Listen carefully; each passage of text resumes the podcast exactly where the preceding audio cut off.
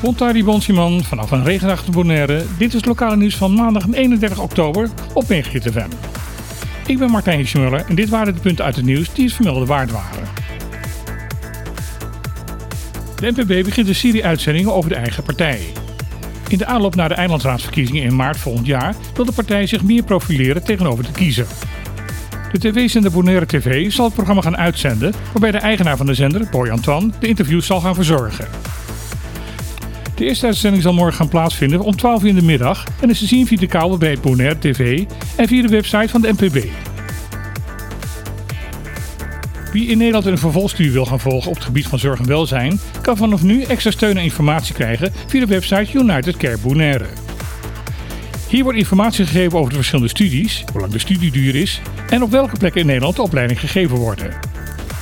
De website is een initiatief van de educatieve stichting WeConnect. De stichting merkte dat het aanbod van opleidingen in deze sector zo groot is dat veel nieuwe studenten van de eilanden door de vele bomen het bos niet meer kunnen zien. Daar hoopt WeConnect op deze manier wat meer duidelijkheid in te geven. Er zijn op de website ook tips te vinden voor succesvol studeren in Europa. Je kunt er ook verhalen lezen hoe het andere studenten is vergaan tijdens hun studietijd. Verder kun je je opgeven om informatie te ontvangen over workshops die je later dit schooljaar gegeven zullen gaan worden.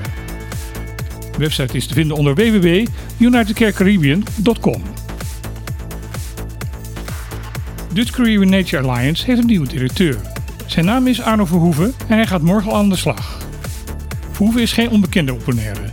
Zijn ouders gingen al 30 jaar geleden hier wonen. Hij zelf groeide voornamelijk op in Nederland. Verhoeven heeft op werkgebied vooral zijn sporen verdiend op het gebied van online marketing en reclame.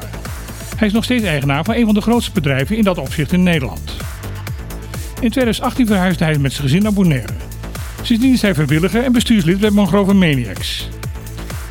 Verhoeven volgt Tatio Barefoots op, die in augustus weer terugkeerde naar zijn geboorteeiland Sint Maarten. Hoewel het vandaag pas officieel Halloween is, werd het feest op Bonaire afgelopen zaterdag al uitgebreid gevierd. Overal op het eiland konden verklede kinderen gespot worden, die, meestal samen met volwassenen, langs de straten liepen op zoek naar lekkernijen. Ook bij het praatprogramma Op de Klippen, dat elke zaterdag op deze zender wordt uitgezonden, ging Halloween niet helemaal ongemerkt voorbij.